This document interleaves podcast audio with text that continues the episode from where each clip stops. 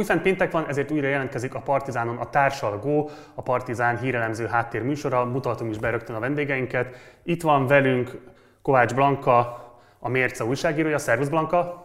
Sziasztok! Itt van velünk Kohany Áron, a Barrátás szerkesztője. Szervusz Áron! Hello, sziasztok!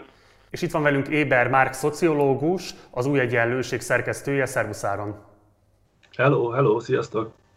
Illetve már, bocsánat, csak mindig megkavarodom, bocsánatot érte. Nos, mielőtt belemennénk konkrétan a témáknak a taglalásába, azt szeretném kérni, mivel, hogy konkrétan most tényleg Tornától Baranyáig, sőt egészen Londonig tart a vendégeknek a tartózkodási szintere. Ezért röviden mondjátok el kérlek, hogy hol vagytok most, és hogy ott konkrétan mi a helyzet a járványügy szempontjából. Elsőként kérlek, hogy akkor már indíts te a sort. Mhm.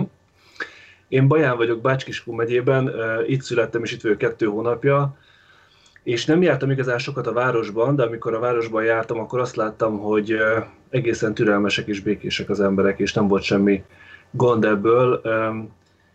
Az elmúlt napokban kifejezetten nagy volt már a forgalom, tehát úgy tűnt, hogy a, hogy a korlátozás az kevéssé fogta vissza az életet, sőt, teljesen, mint hogyha visszatért volna már az élet. Arra van esetleg valamilyen rálátásod, hogy a környezetedben az ott élő emberek között mik azok a témák, amik a leginkább foglalkoztatják őket? Tehát mik azok a hírek, amik leginkább eljutnak, és mik azok a fejlemények, amik leginkább kiváltják az érdeklődést? Túl sok információm nincsen róla, viszonylag keveset tudtam beszélgetni az itt élőkkel, inkább csak a családommal. Amit egy kicsit mégis hallottam így üzletben, boltban itt-ott, hogy a, Ugye itt 2018-ban új önkormányzat átfeles új polgármester, egy ellenzéki polgármester, és, és arról volt egy kis beszélgetés, hogy most ami történik, és ezek a korlátozások, ezek mennyiben a, a polgármesternek róvandók föl, vagy a kormánynak, tehát hogy helyi vagy az országos szint az, ami itt ilyen korlátozásokat rendel el. Köszönöm szépen. Blanka. Én Szigetváron vagyok, ez Baranya megyében van. Én is hazajöttem már március közepén, amikor mi is a mércénél leálltunk, és így home office-ba vonultunk. Olyan sok rálátásom nekem sincsen itt helyileg, főleg így itthon voltam, meg így napi egy sétát így megtettünk, de egyébként ez egyébként is egy kisváros, ami azt jelenti, hogy így könnyű távolságot tartani az utcákon, egyébként sincsenek sokan, úgyhogy ez szerintem azért így nagyban megkönnyítette azt is, hogy nem is volt, nagyon kevés eset volt, amiről tudunk így a járvány szempontjából. Szerintem a leginkább így az oktatás, illetve a digitális oktatás kérdése volt, ami mindenkit foglalkoztatott, az, hogy ez most hogyan induljon be, mennyiben kisvárosban mindenki ismeri a tanák, de szülők egymással jobban kapcsolatban vannak, úgyhogy szerintem egyébként ez segítség volt így abból, hogy elinduljon az otthonról való tanulás. Ennyi. Köszönöm szépen. És akkor Áron, kérlek, hogy te is mondd el, hogy hol tartózkodsz, és hogy milyen tapasztalataid vannak a karanténnal összefüggésben. Én Londonban élek két éve, lassan két éve, és hát ugye itt március közepén állt le az élet. Igazából volt egy ilyen nagyon furcsa sebességváltás, mert március közepe végéig a brit kormány nagyon lazán kezelte a dolgot. Egy picit volt egy ilyen, szerintem valami, valami viszonylag ilyen indokolhatatlan, meg, meg úgy, úgy behatároltatlan felsőbbrendűség tudatuk, amiből azt gondolták, hogy majd valahogy az, ami Olaszországban történik, az itt nem történik, mert hogy a britek azok ilyen tisztességes emberek, nem úgy, mint ezek a, a tömegekben találkozó olaszok majd elkezdett irgalmatlan sebességgel terjedni a vírus, és akkor körülbelül egyik napról a másikra átváltottak erről a nyári immunitás gondolatról arra, hogy inkább mégse fertőződjön meg sok százezer ember. Én, én, én úgy látom, hogy viszonylag nagyon-nagyon durva ez a megosztottság, amiről a barátom is tikkezett az egyik tervünk, hogy vannak azok, akiknek a középosztálybeli munkája lehetővé tette, hogy most már lassan két hónapja bezárkózva éljenek, elzárva a világ nehézségeitől, meg a, a járvány pusztításától gyakorlatilag, és vannak ilyen barátaim, akik igazából, hogy mondjam, lehet, hogy kicsit kezdenek megőrülni, attól, hogy be vannak zárva, de igazából nem nagyon volt az életükre negatív hatás ennek, viszont nagyon sokan vannak, akiknek, akiknek nem lehetett így leállítani az életét, mert a munkájuk a fizikai jelenlétüket megkövetelik, és, és az ő körükben én elég azt látom, hogy, hogy tehát, tehát lát az ember, meg hall az ember konkrét, konkrét megbetegedésekről, meg én személy szerint is ismerek négy, öt embert, aki, aki, aki meg, akit megfertőzött a vírus, olyat nem ismerek, aki kórházba került volna, de sokkal jobban jelen van szerintem, mint talán Kelet-Európában, vagy, vagy, vagy akár más európai országokban, ahol egy kicsit jobban kezelték a kormányok a reakciót. Záróként is még engedj meg, ugye amikor beszélgettünk most így a műsor előtt, akkor azt mondtad, hogy napi egy kiárás volt engedélyezve. Hogyan zajlanak most jelenleg a gondolkodások a, a, a kijárási korlátozások esetleges oldásáról? Tehát lehet-e azzal számolni, hogy belátható időn belül megváltozik az ezzel kapcsolatos kormányzati eljárás? Igen, szóval ezt vezették be először, hogy napi egyszer lehet kimenni, tornázni, edzeni, stb. És ezen kívül nem volt konkrét szám meghatározva, de hogy a lehető legkevesebbszer és legritkábban menjen az ember boltba vásárolni. Találkozni a saját háztartásodon kívül mással nem lehet, akkor sem, hogyha ők is el vannak zárva, stb.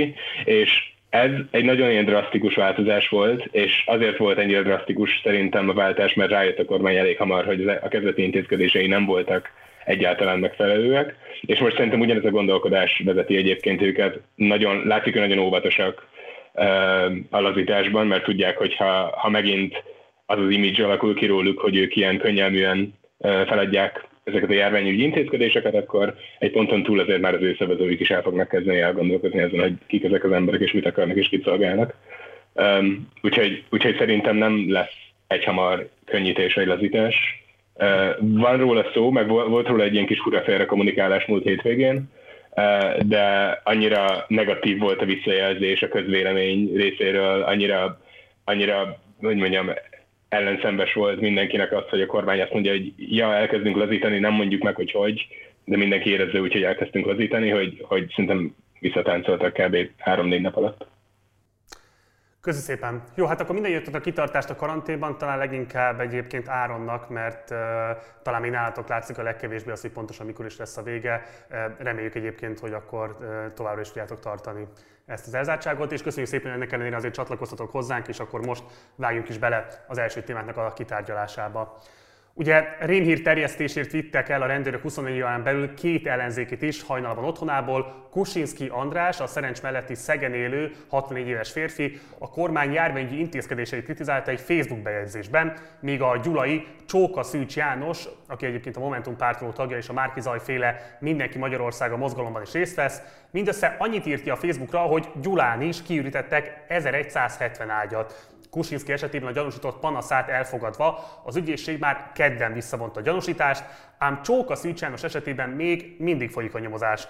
Gulyás Gergely kancellárai miniszter a tegnapi kormányinfon úgy kommentált az eseményeket, hogy jogállamban előfordulnak ilyen helyzetek, és ha egy hatóság hibázik, akkor kártérítés felelősség áll fent.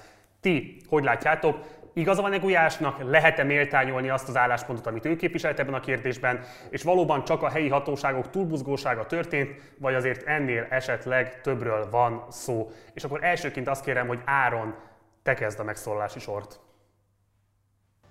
Szerintem Gulyás Gergőnek tökéletes igaza van ebben, hogy jogállamban előfordulhatnak ilyen esetek, úgyhogy kérdés, hogyha Magyarországon fordul elő, akkor ez mit jelent. És arra a kérdésre, hogy most ez a rendőri túlbuzgóságnak volt a, az eredménye, vagy központi utasításra valamilyen alattomosabb uh, célral rendelték be ezt a két úri embert. Um, hogy mondjam, mindenki aktuális kedves öntudatra ébredő robotokról szóló sorozatát idézve, hogyha nem tudsz különbséget tenni két dolog között, akkor számít, hogy más, más a természetük.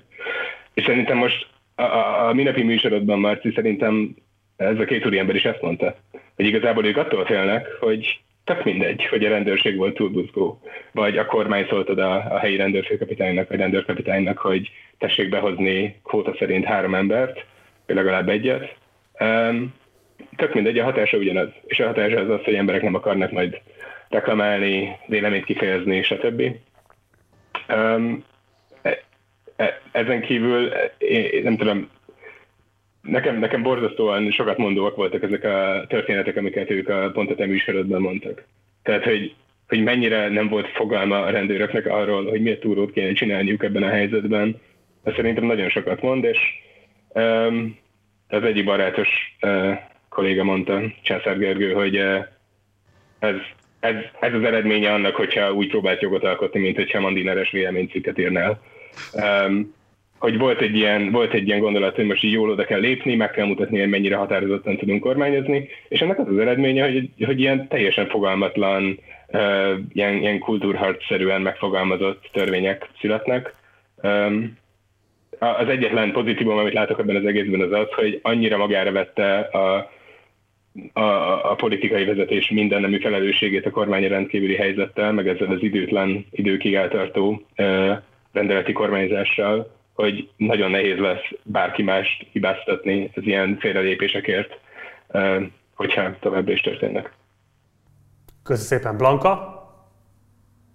Igen, én egyetértek az Áronnal. Én sem gondolnám, hogy itt valami összeesküvésről, vagy ilyen előállítási hullámról lenne szó szervezetten. És egyébként én azért sem gondolom ezt, mert hogyha megnézzük, hogy az elmúlt tíz évben hogyan próbált a kormány visszavágni az elszámoltathatóságnak, vagy a vagy nyilvánosság hatalmával szemben, akkor mindig arról volt szó, hogy sokkal komplexebb módszereik voltak erre, és rendszerint ugye csoportokat támadtak, legyen szó civilekről, szerkesztőségekről, vagy soros ügynökökről, vagy bármiről, de ugye mindig az volt a lényeg, hogy olyan csoportokat démonizáltak, akiknek van valami politikai hatalma, akikről el lehet adni, hogy ők fenyegető ellenségek lehetnek. Ugye ez a tipikus populista retorika, amikor a gonosz elit állítják szembe a néppel. Na most ehhez képest az, hogy most elkezdenek magánembereket különböző helyszínekről egyesével előállítani, az szerintem ehhez képest a kormány úgymond fegyvertárában nagyon nem illik bele, ezért is nem gondolnám, hogy itt bármilyen szervezett dologról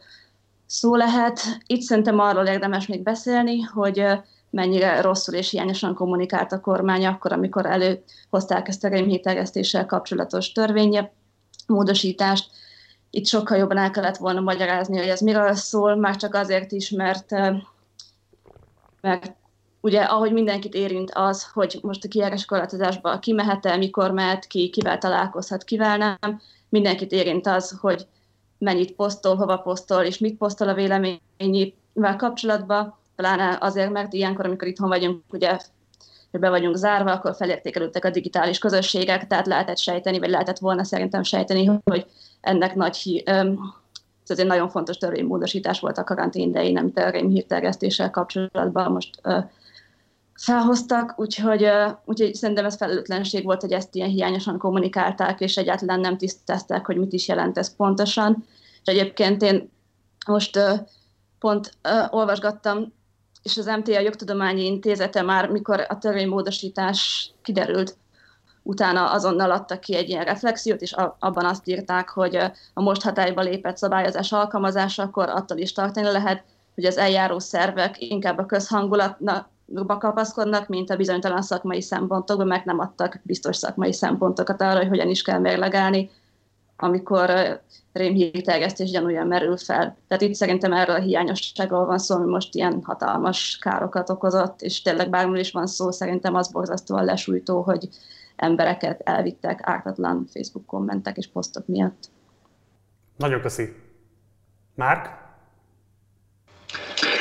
Igen, én egyetértek veletek.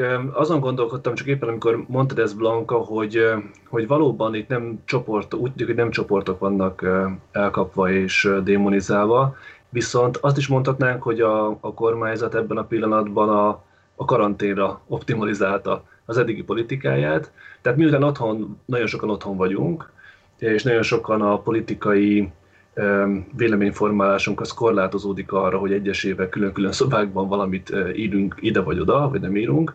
Úgyhogy én, én ezt rögtön úgy értelmeztem, mint ami, ami tulajdonképpen az elmúlt tíz év politikájának egy, egy karanténra optimalizált, vagy karanténra alkalmazott változata. És azon gondolkodtam még el, hogy, hogy, hogy mi járhat, vagy mi lehet itt a mozgatórugó. Tehát ugye, ilyen karanténos helyzetben azt hiszem, hogy továbbra is fontos egy politikai erőnek az, hogy mozgósítsa valamilyen módon a híveit, hogy, hogy feladatokat adjon nekik, hogy esetleg, ahogy mondta a miniszterelnök, fürkészeket és portyászokat küldjön ki. Tulajdonképpen a híveit arra ösztönözze, hogy figyeljék, hogy ki mit posztol, Uh, legyen egy ilyen, ilyen, a saját nevemmel akarnék viccelni, azt mondom, ilyen éberség hangulat, ilyen, ilyen figyelj, és, és, és ami egyébként akár egy ilyen jelents fel jellegű belső belső mozgósítás felé is mehet. És hát ugye ez, ezzel Áron mondta, hogy a kritikus hangok elhallgattatása, marginalizálása együtt jár. Hogyha ezt a kettőt összerakjuk, akkor ez szerintem az elmúlt tíz évnek a hegemóniaépítési törekvéseiben nagyon jól illik. És a hegemónián itt azt értem, hogy, hogy van, akit kényszerrel, van, akit érdekelté téve próbál a rendszer beintegrálni politikailag. Kényszerrel inkább elő állítva a beletörődését, hogy hagyja, hogy ez így jó, hogy ez így van, ez így lesz, ez, ez a fajta politikai rezsim ez így marad. Másokat, a felső egyharmadot meg sokkal inkább, mint hogy érdekelté akarná tenni abban, hogy támogassa ezt a rendszert. És az ilyen ügyeket én inkább úgy tudom értelmezni, mint hogy, mint hogy ezt a politikai logikát, ezt a politikai tagoltságot egészen mélyre vigye le, én ezt el tudom képzelni, talán nem vagyok túl pessimista, hogyha ezt mondom, hogy a következő hónapokban ezt elmehet abba az irányba, hogy nem nyilvános kommunikációban, hanem belső kommunikációban azt mondják a híveknek, hogy nézd, hogy ki mit ír, és jelensd. Nem szeretném, hogy így legyen, de biztosan nem ezért mondom, csak egy, egy, egy nem túl rózsás forgatókönyvként el tudom képzelni. Ára, jól látom, hogy akartál még mondani valamit esetleg? Igen, igazából csak az jutott eszembe, hogy um, szerintem nagyon, ugye ez, amit Mák mondott, ez igen, tehát zseniális lehetőséget teremt egy ilyen, um, egy ilyen pánik helyzet arra, hogy egymásnak úszítson, vagy egymás ellen fordítson, um, akár korábban nem is, uh, mondjam, koherens társadalmi vagy politikai csoportokat uh, egy hatalom, viszont így, így kicsit, hogy mondjam, um, semmi, semmi, nem tudom, olvasom ilyen véleményeket online, hogy hú, hogy ez visszatérés, ez ilyen uh, kádárrendszer, meg még, meg, még Rákosi rendszerhez, meg ez visszatérés ilyen mindenféle csúnya, szörnyű, civilizálatlan kelet-európai diktatúrákhoz. Um, és, és egy kicsit egy ilyen ellenpontozásként mondanám azt, hogy például szerintem ez nyugaton is nagyon sok helyen látszik, hogy olyan lelkesedéssel vetik bele magukat emberek egymás feltolásába a karantén kapcsán például itt Angliában, ami egészen félelmetes, és ne gondoljuk azt szerintem, hogy bárki, hogy mondjam, mentes, mentes lehetett az impulzustól.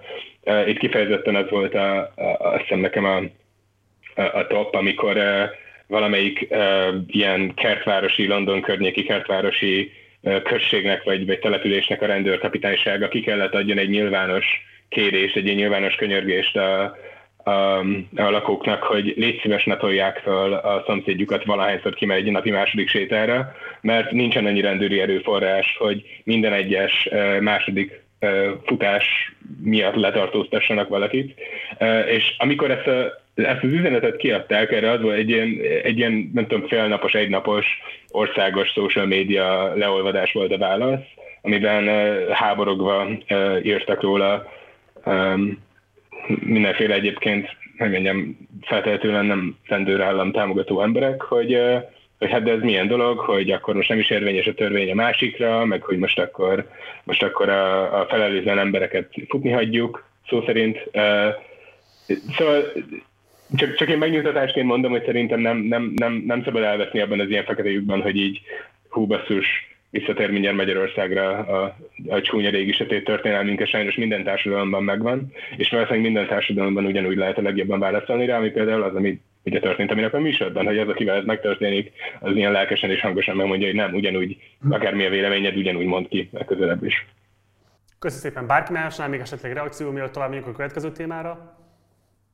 Nekem egy fél mondat, teljesen egyetértek Áron, én, és én nem is akartam uh, semmilyen uh, tehát nem akartam mindezzel azt sugalni, hogy ez egy ilyen Rákosi vagy Kádár, vagy nem tudom mi, meg semmi házmesterországozást nem akartam csinálni. Azt akartam csak mondani, hogy látok ebbe egy ilyen potenciált, hogy pontosan ezt, ami egyébként egyáltalán nem magyar sajátosság, amit te is mondasz, hogy erre rájátszanak jobban. Esetleg, tehát, hogy, vagy akár nem tudom, összejön egy újabb hullám, egy újabb karantén hullám, és akkor, akkor ezt a fajta politikai logikát jobban felpörgetik. Ennyi, ennyit akartam csak mondani, és természetesen azt szeretném, hogy nem egyetértünk. Oké. Okay. Akkor menjünk is tovább a következő témánkra. Magyarországról és a felhatalmazási törvényről vitáztak az Európai Parlamentben csütörtökön. Igaz, az eseménynek valódi tétje nem volt, elsősorban politikai üzenetként értelmezhető az LP által szervezett plenáris ülés A vitát egyébként egy politikai közjáték előzte meg, ugyanis az EP szabályai szerint ilyen esetekben csak az érintett kormány és államfőknek van lehetősége felszólalni, Orbán viszont Varga Judit igazságügyi és Európai Uniós ügyekért felelős miniszterét küldte volna maga helyett a vitára, ám ezt az EP nem engedélyezte. Az ülésen az Európai Bizottság alelnöke Vera Jurová azt nyilatkozta, hogy Magyarország esete aggodalmakra ad okot, utalva arra, hogy a vészhelyzet miatt hozott kormányzati intézkedéseket sokkal szélesebb körben alkalmazzák, mint más tagállamokban, és nincsenek hozzá időrendbeli korlátozások rendelve. Mit gondoltok, van-e bármi értelme ezeknek a vitáknak? Képes lesz-e valaha érdemi nyomást helyezni Brüsszel a magyar kormányra? Vagy kár ezekért a felesleges színdarabokért, és végleg le kéne számolnunk azzal az illúzióval, hogy az Európai Unió még bármilyen kontrollt képes gyakorolni a magyar kormány felett, és akkor elsőként most már nálad a megszólalás lehetősége. Köszönöm. Hát én éppen ott folytatnám, ahol az előbb abba hagytam. Én úgy látom, hogy itt inkább, inkább valóban színjáték vagy színdarab az, ami képpen ezt, amit ezt, ahogy ezt értelmezni tudjuk. Szerintem akkor lenne ezeknek igazán tétje, hogyha forintokról és euróról lenne szó. Tehát, hogy a feltétel, szab, feltétel szabna az Európai Uniónak valamilyen szerve, hogy ha akkor ezt így, ezt a pénzt nem kapjátok meg. És azzal akarom folytatni, amit előbb elkezdtem, hogy tulajdonképpen a hegemónia, tehát az olyan hatalomnak vagy uralomnak a kialakítása, ami megpróbálja az alávetettek, a hatalomnak alávetettek beleegyezését is elérni, azok, azok nem csak politikai hatalmak, hanem, hanem gazdasági alapjuk is van. És az Európai Unió is próbál valamilyen fajta hegemóniát kialakítani. Kicsit érthetőbbé téve, azt akarom ezzel mondani, hogy úgy látom, hogy az Európai Uniót azt nem csak egy politikai szervezetként érdemes néznünk, van neki egy politikai szervezetrendszere, de mint mint az uralomnak egyfajta, van egy gazdasági alapzata is, és hogy azt gondolom, hogy itt az Európai Unió döntései akkor fognak igazán a magyar tagállamra hatni, hogyha ezeket a gazdasági jellegű ösztönzőket, ellenösztönzőket, akadályozó tényezőket kapcsolják be, vagy még inkább akkor, hogyha, hogyha az Európai Unió erősebb államainak gazdasági szervezetei azt mondanák a saját politikusaiknak, hogy most már lépjetek oda Orbánéknak, most már lépjetek oda Magyarországnak. Na most épp ezt például a Mérce is sokszor megírta, és a, a baráton is sokszor volt róla szó, hogy, hogy ameddig a nyugat-európai e, székhelyen rendelkező vállalatok, nagyvállalatok, transznacionális nagyvállalatok, amelyek Magyarországon is termeltetnek, összeszereltetnek, dolgoztatnak, stb. És viszonylag jól keresnek itt Magyarországon.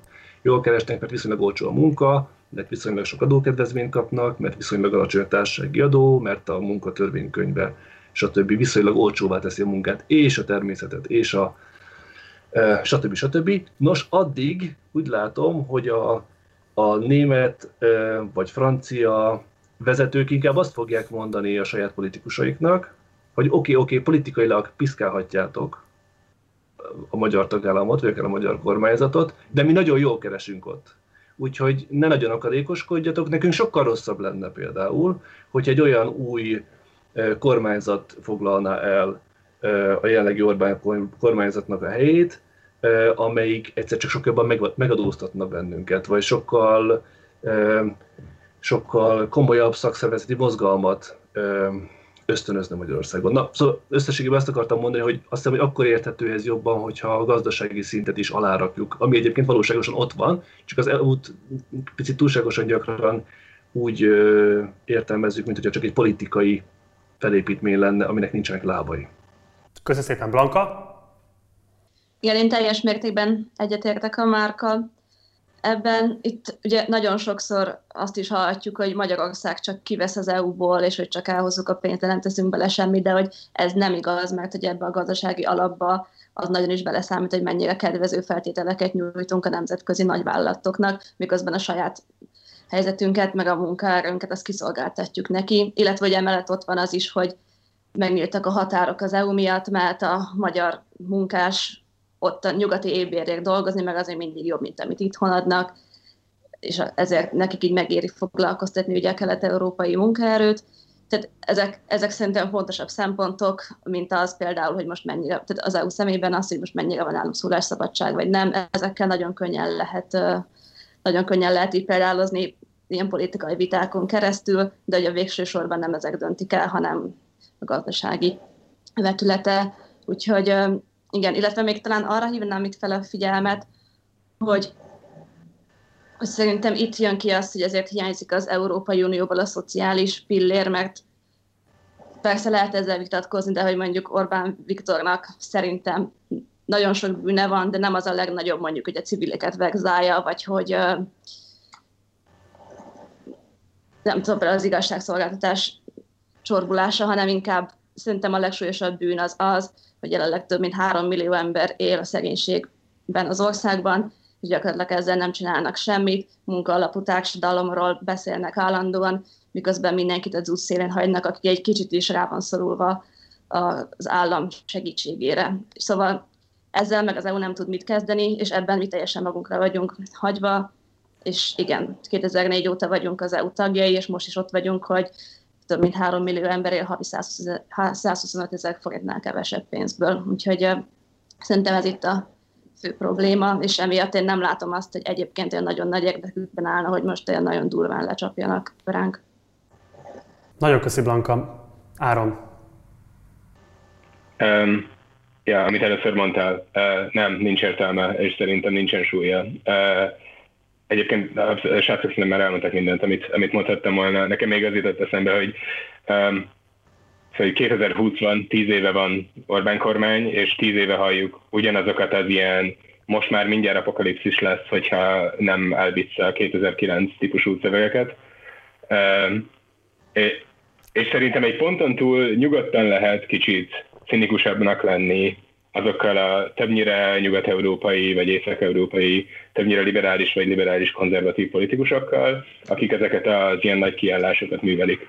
Um, és, és lehet cinikusabbnak lenni az Európai Unióval kapcsolatban is. Ahogy Blanka mondta, hogyha 16 év alatt a felzárkózás az egy ilyen távoli leányállam marad, akkor ez lehet, hogy nem egy rendszerhiba, hanem a rendszernek a funkciója, hogyha a bérek nem zárkóznak fel Ausztriához, annak ellenére, hogy kulturálisan abszolút ez volt az ígéret évtizedeken keresztül, akkor ez megint csak lehet, hogy nem egy gigszer, hanem lehet, hogy szándékos, és része a gazdasági rendszernek, amiben az európai tagállamok versengenek egymással többnyire.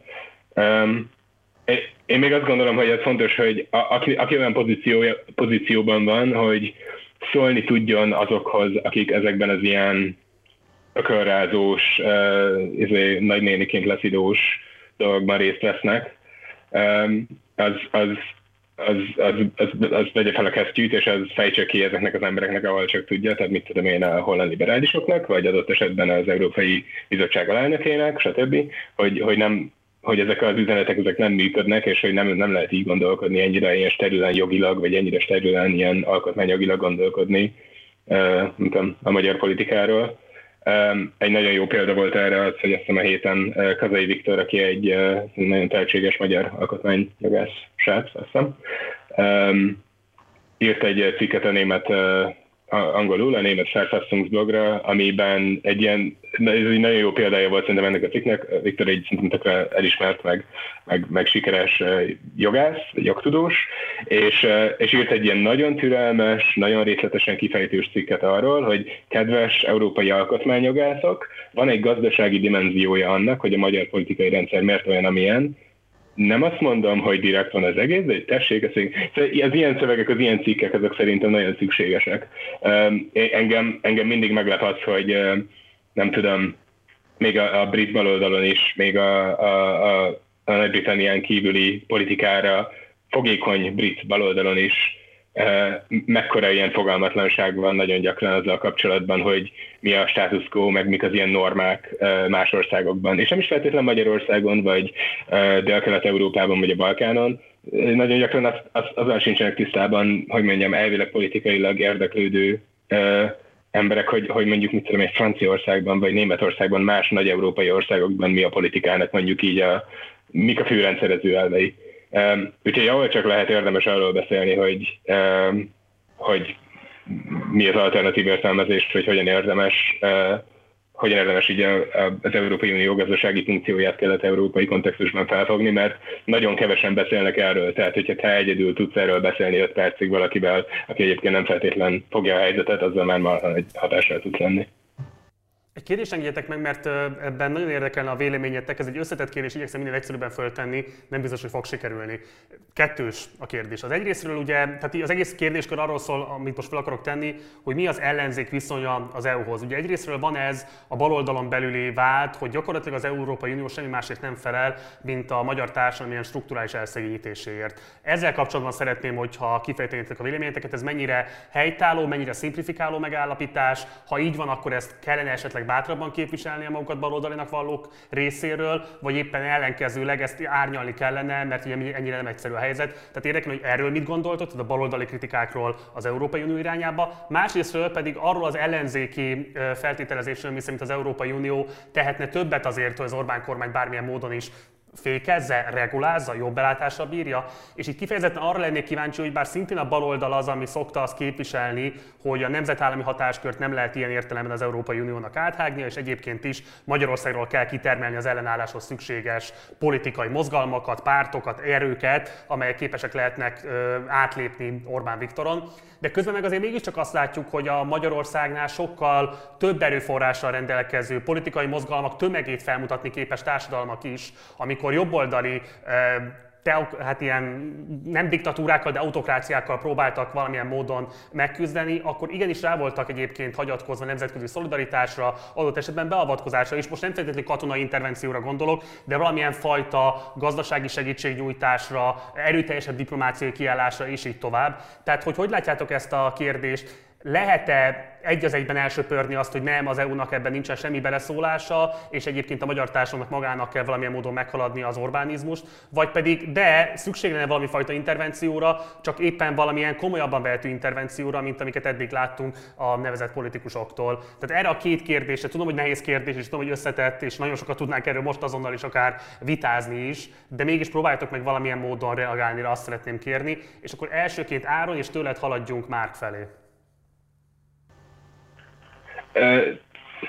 Marha jó kérdés, nyilván, ez, ez az ilyen egy millió dolláros kérdés. Szerintem ar- arra nem igazán tudok mit mondani, hogy, hogy, hogy hogyan érdemes mondjuk a magyar ellenzéknek viszonyulni Európához. Szerintem néha egy kicsit ilyen szemforgatós az ilyen európai zátlózás minden létező tüntetésen, még ott is a munkajogokról van szó. Viszont, viszont szerintem sokkal fontosabb arra gondolni, hogy tehát a baloldal hagyományosan ugye egész Európában internacionalista volt, és ez nem volt titokszó, ez egy jó dolog volt, ez arról szólt, hogy felismerték német és francia és brit dolgozók, hogy több, több dologban osztoznak egymással, mint, mint az adott országaik uralkodó osztályaival ilyen szempontból azt gondolom, hogy nagyon fontos, hogy beszéljünk egymással, és hogy mondjuk legyen különböző nemzetállami szinten, vagy akár regionális, városi szinten szerveződő mozgalmaknak egymással kapcsolata. És szerintem ez van is és, és, és nem tudom, hogyha, tehát hogyha valaki erre koncentrál, nem tudom, hogy érdemes azzal foglalkoznia, hogy most ilyen elméleti szinten az Európai Unió az a neoliberalizmusnak egy ilyen fellegvára, ami autoritár módon erőlteti rá országokra a gazdasági modellt, vagy helyette egy jogi ilyen kontrollmechanizmus, amit így meg úgy lehet használni jogállami normáknak az őrzésére. Nem tudom, és őszintén tíz éve beszélünk erről, és szintén azt gondolom, hogy, hogy nem, nem fogjuk tudni, ne, nem lesz ennek a vitának konklúziója. Úgyhogy nem érdemes szerintem túl sokat várni az Európai Uniótól, nem érdemes szerintem nagyon így, így felhívni a figyelmét dolgokra, vagy így kérni az Európai Uniót, vagy az uniós politikai erőket, a brüsszeli politikai erőket, Strasburgi erőket, hogy így fejezzenek ki valami, valami ellenvéleményt, ahogy már az előbb elmondta, ennek nagyon mély struktúrális okai vannak, hogy miért nincsenek az uniós jogalkotó intézményeknek, vagy akár a bizottságnak. Jó, hogy miért nincs foga az ilyen büntetőeszközeiknek. Um, ja, és, és, és koncentráljunk arra, hogy legyen egy alternatív, valamilyen alternatív európai közösség, koncentráljunk arra, hogy uh, tudjunk egymásról, hogyha egyszerre három tagállamban véletlenül pár év múlva lesz általános sztrájk, akkor annak legyen, legyen foganatja. Hogyha tíz év múlva spontán kitör egy, egy, egy, egy, egy sztrájk hullám, vagy egy valamilyen szolidaritási hullám Európa egyik részén, akkor legyen infrastruktúra, amin keresztül az el tud, jut, el tud jutni más országokba is, és ne számítsunk arra, hogy ez az infrastruktúra ez európai pártcsaládoktól fog jönni, vagy a, a parlament széksorai közül. Nagyon köszi. Blanka? Igen, én is egyetértek azzal, amit az Áron mondott.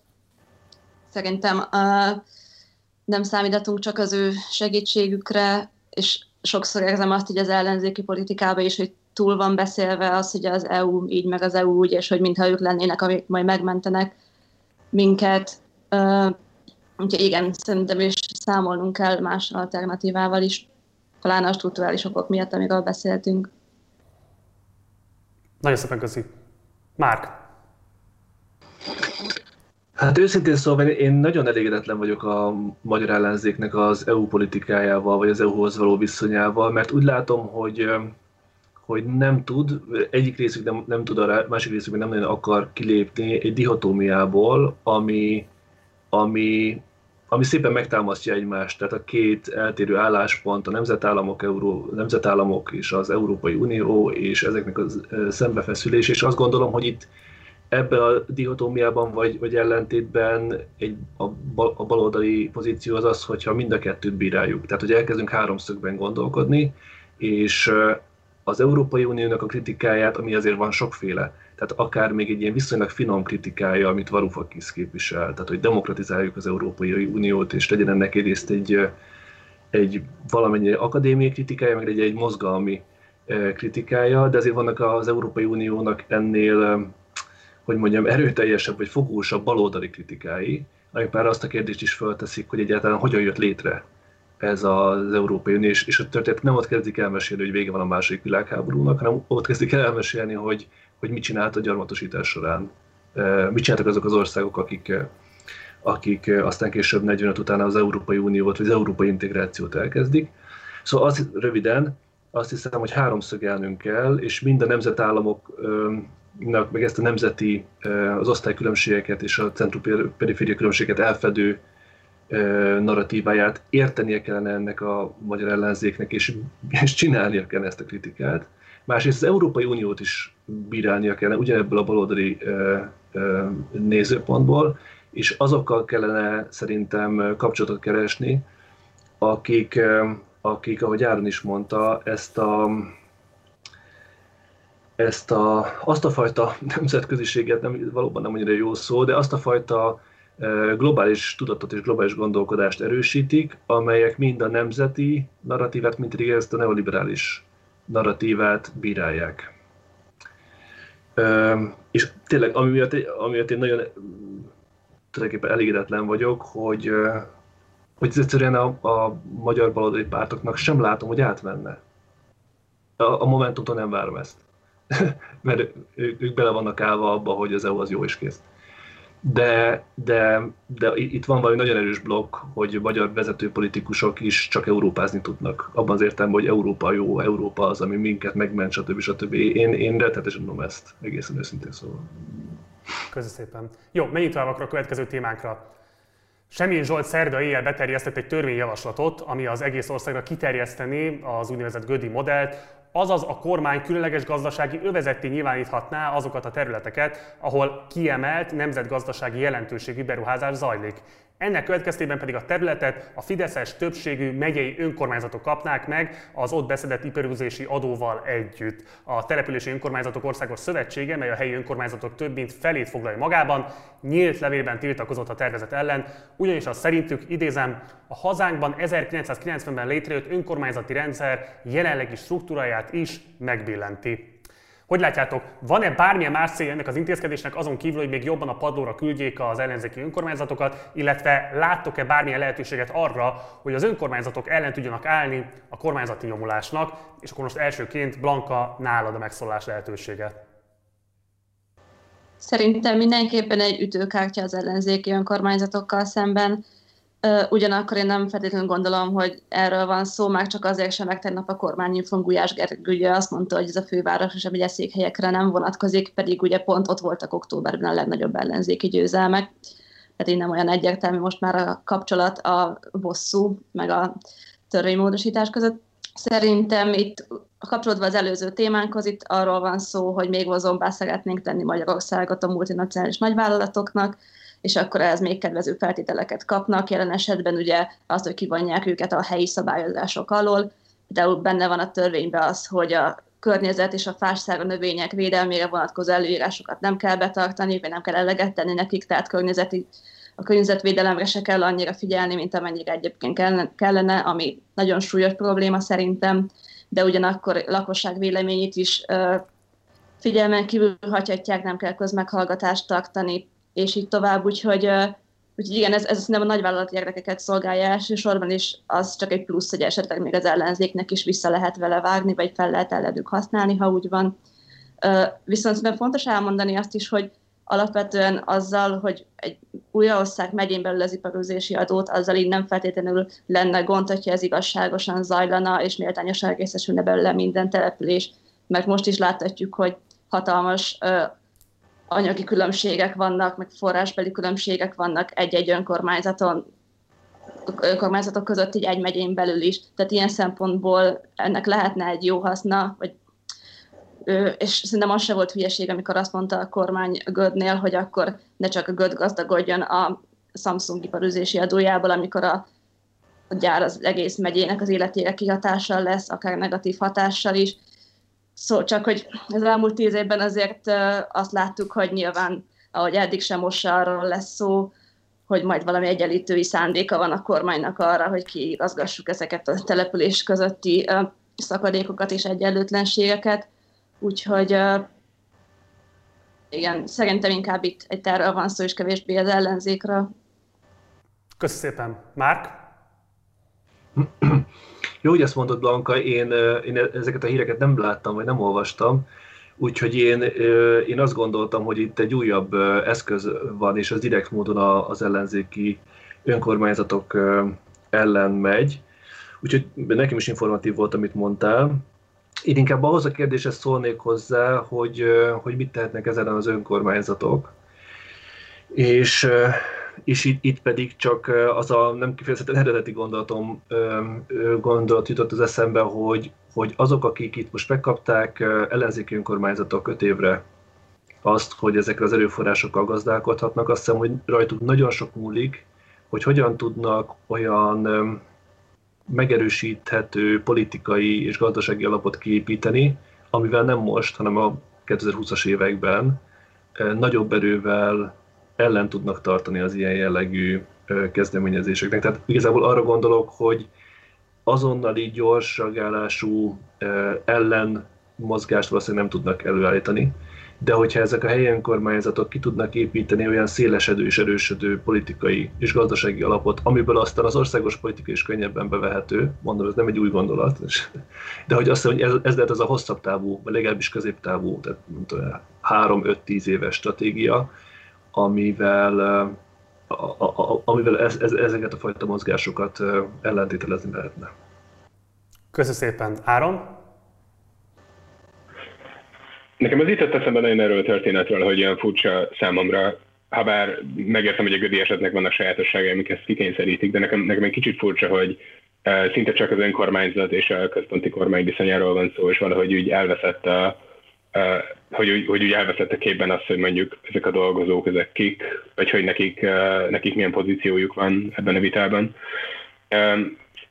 És ennek kapcsán ez jutott eszembe, hogy igazából ugye amikor, amikor a, a magyar kormány akár a fejlesztési ügynökségein keresztül, akár a diplomáciáján keresztül, akár közben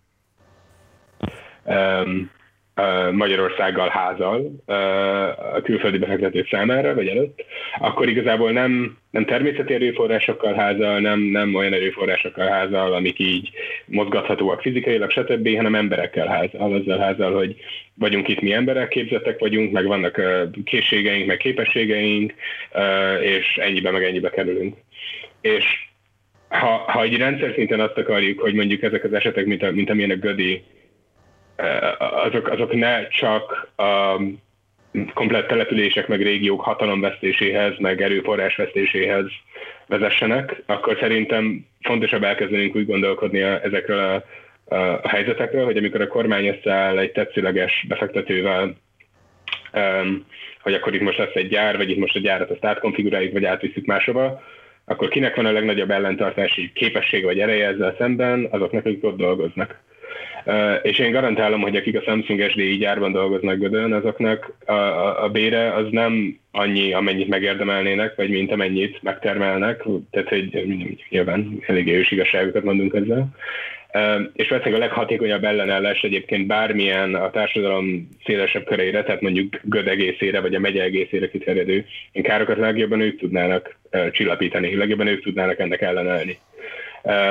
És, és, és szerintem hiba, hogy nem beszélünk róluk, meg nem beszélünk a magyar szakszervezeti mozgalomnak a sajnos eléggé gyenge állapotáról.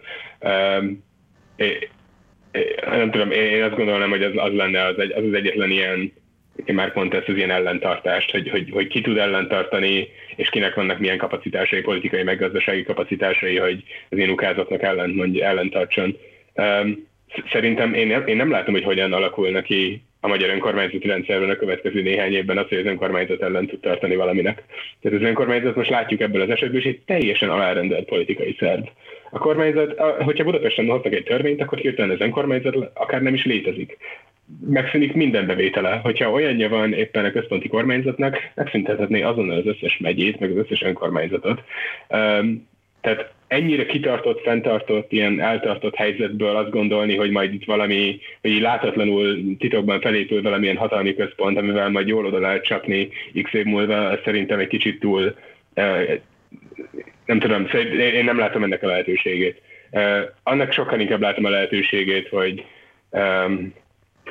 hogy megerősödnek a szakszervezetek, mert nyilván azért van Magyarországon külföldi befektetés, mert van értéke a magyar dolgozónak. Van, nagyon nagy értéke van a magyar dolgozónak. Tehát, hogy sokkal nagyobb, mint amennyit a fizetéséből lát, vagy amennyit a fizetésében lát, és ezért fontos lenne, hogy ezt, a, ezt az értéket, ezt, ezt, ezt hatalommá fordítsák hogyha lenne egy nagyon erős szakszervezet a Samsung gyárában Gödön, akkor szerintem egy sokkal érdekesebb beszélgetés sokkal érdekesebben tudnánk most beszélgetni erről a helyzetről. Tudnánk arról beszélgetni, hogy um, Samsung dolgozóknak uh, nem tudom, milyen a viszonya ahhoz a, hely, ahhoz a városhoz, a megyéhez, az ő érdekük esetleg hogyan esik egybe minden más uh, gödi dolgozó érdekével. Um, és, és, és ott lehet arról beszélni szerintem, hogy oké, okay, akkor mi a helyes stratégia és taktika, hogy az ilyen, az ilyen lépéseknek ellenálljunk valahogy. Ebben a helyzetben nem nagyon látom hogy, hogy, hogy mi lenne az ilyen produktív kimenetel, vagy hogy mi lenne az ilyen előremutató stratégia vagy taktika, és lehet, hogy azért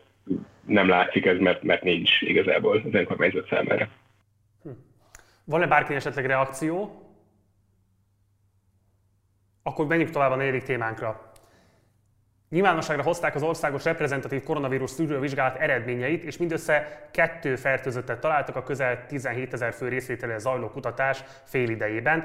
Ezek alapján joggal merülhet fel annak a kérdése, hogy érdemes lenne Budapesten is enyhíteni a korlátozásokon. Karácsony Gergely egyébként szerda reggel mutatta be a javaslatait Budapest újraindításával kapcsolatban, ám a főpolgármester hiába kérje a kormányt és az operatív törzset, hogy mutassák meg neki a részletes budapesti járványügyi adatokat, a kormányzat eddig elhárította a járvány adatokra vonatkozó kéréseit. Ugyanakkor válaszolnál megszerezte a Nemzeti Népegészségügyi Központ egyik prezentációjának a diáját, amiből kiderült, az új fertőzések döntő többsége kórházban és szociális intézményben került rögzítésre, valamint az is kiolvasható a diából, hogy az idős otthonokban történő elterjedés bőven megelőzte a vírus kórházi megjelenése, vagyis megalapozottan gyanítható, hogy amennyiben a főváros kérésének megfelelően a kormányhivatal költött volna a kórházakból visszakerülők tesztelésére, úgy megelőzhető lett volna a kor idős otthonokban tapasztalt elterjedés kérdése.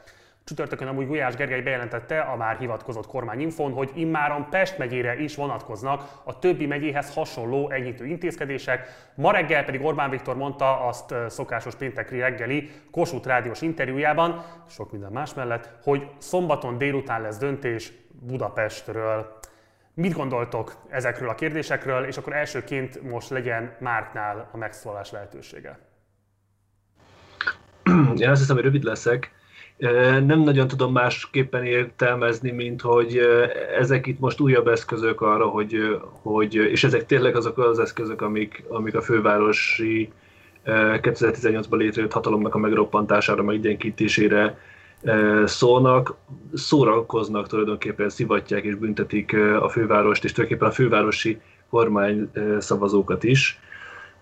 Én úgy látom, hogy ez, ez onnan olvasható, hogy ami szinte abban a reggeli Orbán interjúban elhangzott, hogy, hogy megint elindul ez, hogy, hogy karácsony tulajdonképpen egy olyas valaki, az a fajta ember, mondta a miniszterelnök, aki disznóvágása csak vacsorakor érkezik, és nem tudom én, addig is jó, hogy nem. Szóval, hogy, hogy elindul az, hogy, hogy megint tolják ezt az alkalmatlan ember, aki addig nem nyugodhatunk meg, aki addig nem nyugodhatunk meg, amíg, amíg ott van hatalomban, ezt a fővárost vissza kell szerezni, és ennek eszköze az, hogy nem adjuk meg az információt, hogy nem működünk együtt, hogy azt mondjuk, hogy együtt működünk, de nem működünk együtt, ahol lehet betartunk. De hogy ez, azt hiszem, hogy ezen sajnos nem nagyon tudunk meglepődni, hát tíz éves csinálják, úgyhogy ne lepődjünk meg folyton minden nap és minden héten. Egy ilyen totális kiszorítós játékban vannak továbbra is. Első körben én tudtam róla mondani. Köszönöm, Blanka. Uh, igen, én is egyetértek. Szerintem az, hogy Magágel Orbán azt mondta a Kossuth Rádióban, hogy holnap döntenek Budapest enyhítéséről, és azt mondta, hogy már a felelős viselkedés az nem az otthonmaradás, hanem a távolságtartás, ezzel kvázi zöld utat adott így nyilvánosság előtt is budapesti korlátozások enyhítésének, és szerintem holnap ezt majd vélhetően bejelentik, amivel én egyetértek, szerintem is megmutatták ugye az adatok, amit Karácsony közölt a Válasz Online kiszivárogtatása után, hogy a fertőzések nagy része kórházból kórházra terjed meg szociális otthonokban, úgyhogy visszameltünk az utcára, meg visszameltünk így a napi rutinjainkhoz. Úgyhogy igen, szerintem most azt kéne, hogy vegyenek vissza ebből a politikai sárdobálózásból, és kezdjenek el konkrét megfogalmazásokat tenni arra, hogy hogyan is kell nagyvárosba visszatérni az élethez, meg erről még azért keveset hallottunk szerintem, hogy, hogy hogyan kell a fővárosban is újra kezdeni a tömegközlekedést, a nagy irodákban való együtt dolgozást, és a többi. Úgyhogy ja, jó lenne, hogyha ezek után ráállnának arra, hogy ezeket közvetítsék az emberek felé, hogy karácsony alkalmatlanságáról beszélnek a főváros kontextusában, szinte kizárólag. Köszönöm szépen. Áron? Uh, ja, amit a többiek mondtak, uh, ezen kívül csak ennyi jutott eszembe, hogy a, nem tudom, na, annyira, annyira sokat játszunk ilyen hétdimenziós sakkot azzal, hogy most így a járvány körüli diskurzusnak éppen ki a nyertese, ki a vesztese, most éppen ki, ki kit mivel hibáztat, milyen pozíciók vannak, és, és bevallom, amíg el nem küldted ezt az összefoglalót nekünk Marcia műsor előtt, én kb. két hete lemaradtam ezzel a témával, és nem értettem, hogy egy olyan országban, ahol egyébként, ugye, mint most már a kutatás is mutatja, nagyon alacsony a fertőzöttség, ott hogy a túróba lehet, hogy ekkora ilyen hisztérikus, ilyen, és, és mindenki által hisztérikusan művelt, uh, ilyen, ilyen, ilyen, ahogy Blanka mondta, sárdobálás uh, ebből a témából. Tehát azt, azt gondoltam volna, hogy nem tudom, van, vannak azért azok az ilyen materiális valóságot befolyásoló és érintő témák, amikben nem feltétlenül mondjuk a magyar kormány, de mondjuk a magyar ellenzék, az, az, az, az észreveszi, hogy vannak viták, vagy vannak veszekedések, vagy hisztik, amikben nem érdemes belemenni. És engem egy kicsit megdöbbentett, hogy mennyire arról szól, mondjuk főleg így a budapesti polgármestereknek, a főpolgármester, meg ugye a budapesti ellenzékeknek a kommunikációja, hogy így, így próbálják a menthetetlent menteni. Tehát, hogyha a kormánymédia eldönti, hogy te vagy a hibás mindenért és az antikrisztus, akkor tíz év bizonyítékuk van rá, hogy ezt hogyan fogják mindenkire ráerőltetni ezzel nem fogsz tudni szembeszállni, és, és nem is érdemes. Um, ja, úgyhogy szerintem a, a, a korlátozások feloldásával ilyen praktikusabban pedig, pedig csak visszhangoznám a szerzőtársaimat a balra által azzal, hogy um, lehet volna um, ezt a lezárást jobban csinálni, meg, meg lehet, hogy, meg, meg persze, hogy ez, ez egy tehát az életmentés, a járvány megfékezés, stb. abszolút primátust élvez, de ez a lezárás, ez a karantén nagyon-nagyon sok embernek az életét nagyon csúnyán megkeseríti, és ők azok, akikről valószínűleg a legkevesebbet hallunk, tehát akik, um, akik, uh, akik bántó kapcsolatban vannak, akik, uh, akik szegénységben élnek, és az otthonlét az, az nem a komfortot jelenti, hanem azt, hogy egy, egy, egy rossz egy rossz minőségű lakásban kell lenniük sajnos egész nap az ő hangjuk szerintem egy kicsit ki is maradt így a, a magyar társadalmi diskurzusban, én úgy láttam, legalábbis online biztos, uh, és, és, és ez biztos, hogy ez ilyen politikai döntéshozásból meg szinte teljesen hiányzik. Um, úgyhogy nem feltétlenül jó, tehát hogy megint csak, hogy a hétdimenziós sakkot csillapítsam picit, a karantén alapvetően rossz, szükséges, de rossz, és szerintem fontos ezt így felfognunk, hogy így, ha vége lesz, akkor ez az alapvetően egy jó dolog lesz, meg például az ilyen hírek, hogy itt két fertőzöttet találtak 17 ezer főkörében, már láttam ilyen nagyon, nagyon sokat szintű értelmezéseket, hogy ez igazából rossz dolog az ellenzéknek, mert az bizonyítja, hogy a kormány jól csinálta a járványra adott választ, tehát hogy igazából valamilyen játszmában ez ilyen rosszul fog elsülni. Nem, ez egy, ez egy jó dolog, ezt ünnepeljük, örüljünk neki, hogyha megint ki lehet menni, és szerintem ezekből a hisztikből néha próbáljunk inkább kivonulni, hogyha nyerhetetlenek. Két dologra szeretném még, hogyha reagálnátok, illetve az egyik dologra szeretném, hogy reagálnátok, a másikra csak bemondom azért, mert nem szembesülhetetek vele, miközben beszélgettünk. Kijött egy MT hír, miszerint Orbán Viktor azt mondja, hogy május végén visszaadhatják a parlamentnek a különleges felhatalmazást. Erre most nem feltétlenül kell reagálnatok, mert nyilván ez egy friss hír, még majd fel kell dolgozunk, hogy pontosan ez mit jelent. Amire viszont szeretném, hogyha reagálnátok, mert szintén friss hír reggel, amikor az Orbán rádióinterjú elhangzott, ott akkor mások mellett, mint amikről már beszéltünk, beszélt arról is újfent, hogy a társadalmi igazságérzetét gyakorlatilag a szegregált oktatás bebiztosítása adná. Tehát újra fölállt az a helyzet, hogy Orbán Viktor kiállt a fai szegregáció mellett az oktatásban, mint ami a társadalmi többségnek az igazságérzetét szolgálja. Máshogy nehéz ugyanis értelmezni azt, hogy törvényileg akarja megakadályozni azt, hogyha bárki szegregált oktatásban részesült volna és szeretne emiatt kártérítést kapni, ami eddig ugye joggal járt neki, azt ő ezen túl törvényi eszközökkel akarja majd megakadályozni, hogy bármifajta kártérítésben részesülhessenek. Alapvetően nyilvánvalóan roma polgártársaink, Sőt, Orbán Viktor úgy is fogalmazott, hogy a benszülöttek számára is biztosítani kell az igazságérzetnek az érvényesülését. Nyilván nagyon nehéz ezekre moderált formában, civilizált formában bármit is mondani, mégis arra kérnek benneteket, hogy, hogy valamit, amit így elbír a jó érzéketek, azért mégiscsak mondjunk. Én annyit tudok mondani rá, hogy egyrészt rettenetesen fárasztó és tényleg kifejezetten fárasztó hallgatni ennek a jó embernek az újabb és újabb ötletelését, és ezek talán tényleg a legkártékonyabb megnyilvánulásai. De ugyanígy tudok mondani, fehér és egyébként roma magyar polgártársainak, akik nézik ezt a műsort, ugye eljut hozzájuk a hangunk, hogy eszközösítjünk, és nyilvánvalóan minden jó érzésű ember a szolidaritásáról biztosítja azokat, akiknek a jogegyenlőségét bármilyen módon a hatalom megkérdőjelezi, és pláne azoknak, akiknek a méltóságát megpróbálja elvitatni. Um, Blanka, Mit fűzöl ehhez hozzá esetlegesen? Ja, hát amikor reggel hallottam ezt a benszülöttezést, ez tipikus eset annak, hogy akkor most se kell kávét inni már. Mert elég sok borzasztó dolog elhangzott abban az interjúban. Hát ez, ez teljességgel felháborító és, és elfogadhatatlan, de hogyha de most feloldják a felhatalmazást, vagy sem, ahogy eddig is, ha azt mondják, hogy szegregáció, és elfogadják a parlamentben, akkor már pedig el fogják fogadni a parlamentben, akkor, akkor ez van. Én nehéz nem pessimistának lenni azok után, hogy láthatjuk, hogy gyakorlatilag most a kúria döntése az egy jó hír volt, hogy meg kell ítélni a kártérítést mégis a gyöngyös patai károsultaknak, de, de ettől függetlenül én nem vagyok túl deglátó azzal kapcsolatban, hogy hova fog tovább vezetni az, hogy most Orbán Viktor a Kossuth Rádióba elkezdte ezt a narratívát. Köszönöm szépen. Áron. Um, ahogy Blanka mondta, hogy mondjam, nagyon örültem a három nappal ezelőtti uh, kória döntésnek.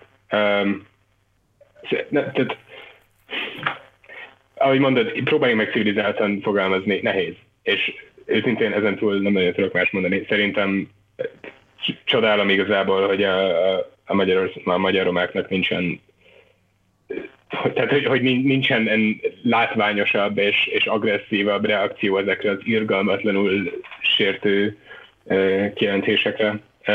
Én azt is gondolom viszont, hogy, hogy mondjam, hogy Orbánnak ez már, ez már szinte egy rutin, és, és fontos részben tartanunk azt, hogy ezt, ezeket a dolgokat részben pont azért mondja. Mondjuk Kövér László szokott, szokta azt az ilyen biskanyitogató dolgokat mondani.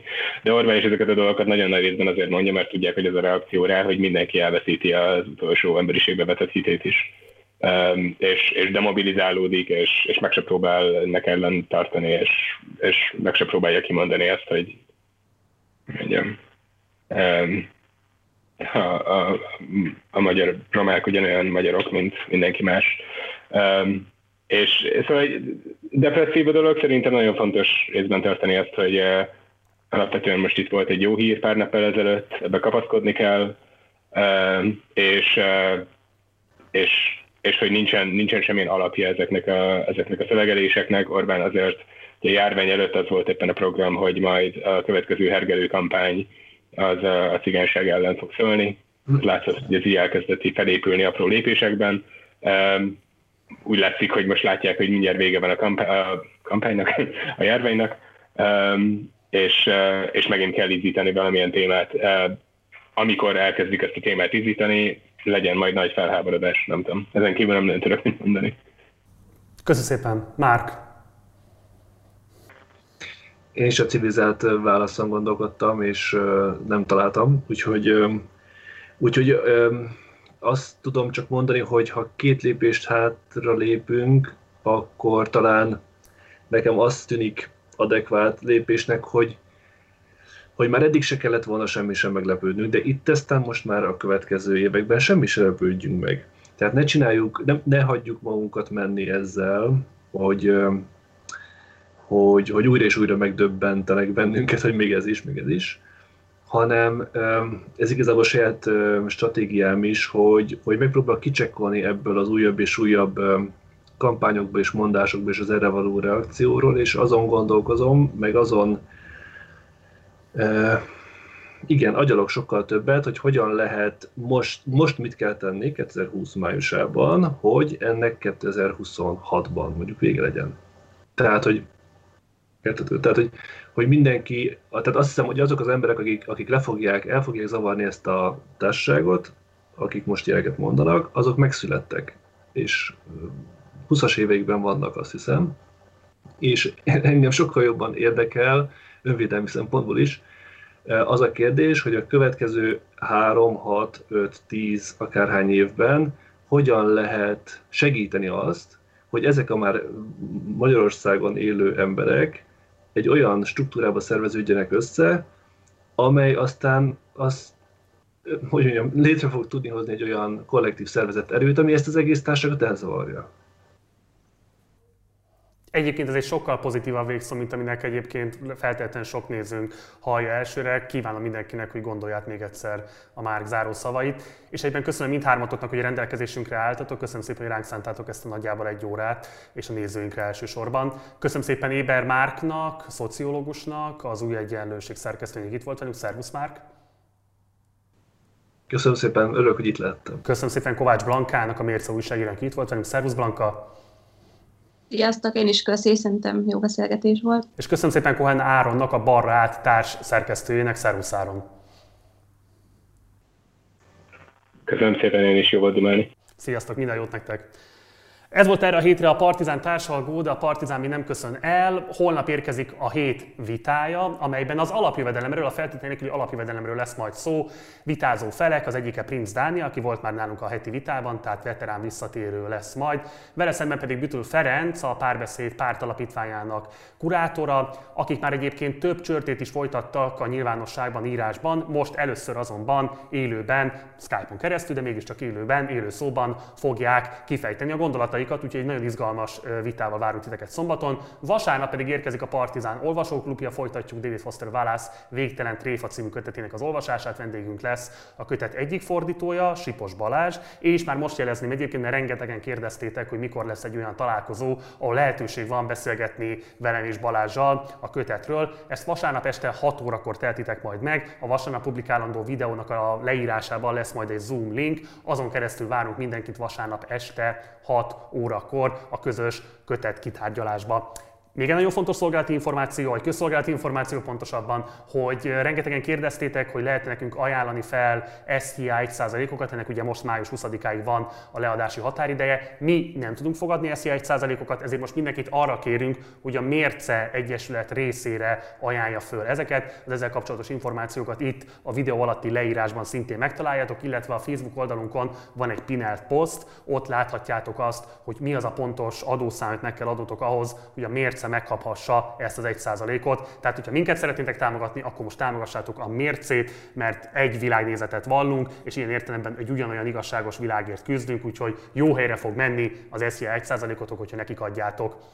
Ha van lehetőségetek, akkor mindenképpen iratkozzatok fel erre a csatornára, ami nem tettétek meg, gyertek el a Facebook oldalunkra, illetve a Facebook csoportunkba, aminek szintén társalgó a címe. Kommenteket, kérdéseket várunk itt a leírásban. Ha pedig van lehetőségetek be hozzájárulni a finanszírozásunkhoz, akkor a Patreon oldalunkon keresztül ezt megtehetitek. Ennek a linkje szintén itt a leírásban megtalálható, úgyhogy aki oda elnavigálja magát és hozzájárul a finanszírozásunkhoz, annak ezúton is köszönjük a felajánlott forintokat. Nincs már más mondani valom. Munkatársai köszönöm szépen a figyelmedet, Gulyás Márton voltam, találkozunk még, addig is, ciao.